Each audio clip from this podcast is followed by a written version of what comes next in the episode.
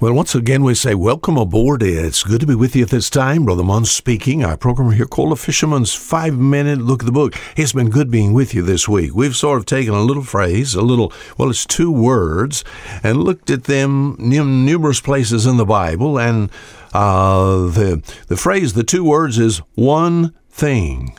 Now, we found David there in Psalm chapter 27, and David said, One thing have I desired do you remember what that was? You want to be close to God. He said, I want to dwell in the house of the Lord. You want to go to church all the time. Amen. Why? Because the presence of God was there.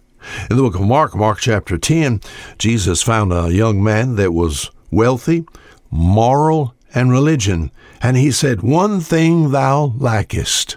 This, this young man had it all, but his trust was not in God. His trust was in his riches. So Jesus said, You take everything you got and you give it away. Sell and give it to the poor, and you'll have treasure in heaven. Oh, he hung his head. Why?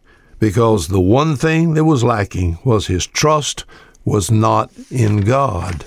Yesterday we talked about, oh, in the book of Luke, Luke chapter 10, remember the story of Mary and Martha? Uh, Martha emphasized work, Mary was showing worship.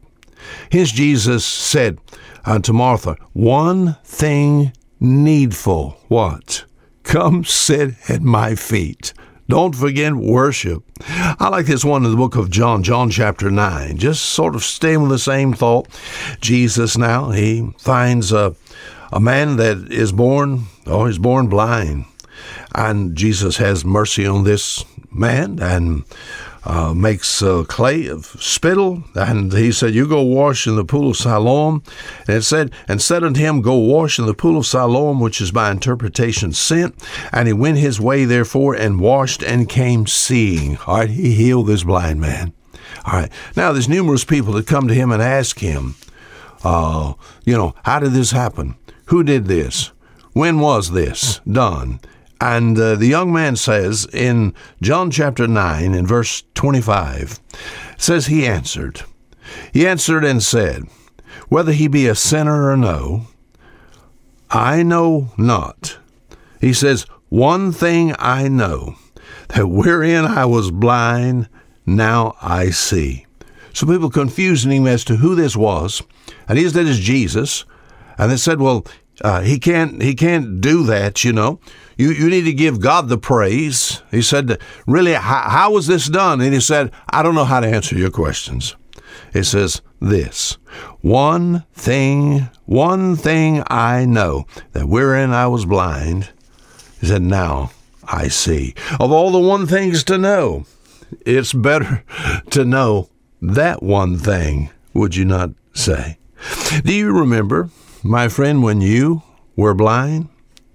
You know, in the book of Corinthians, in fact, it's Second Corinthians chapter 4 and verse 4, it talks about Satan. It talks about he blinded the minds of them that believe not, lest the light of the glorious gospel of Christ could shine unto them.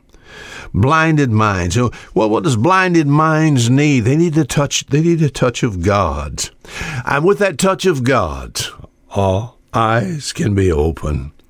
I remember when peace came to my heart, and when from then on out, I can say, even up to many, many, many years ago, I can say today, I am so glad to be a Christian.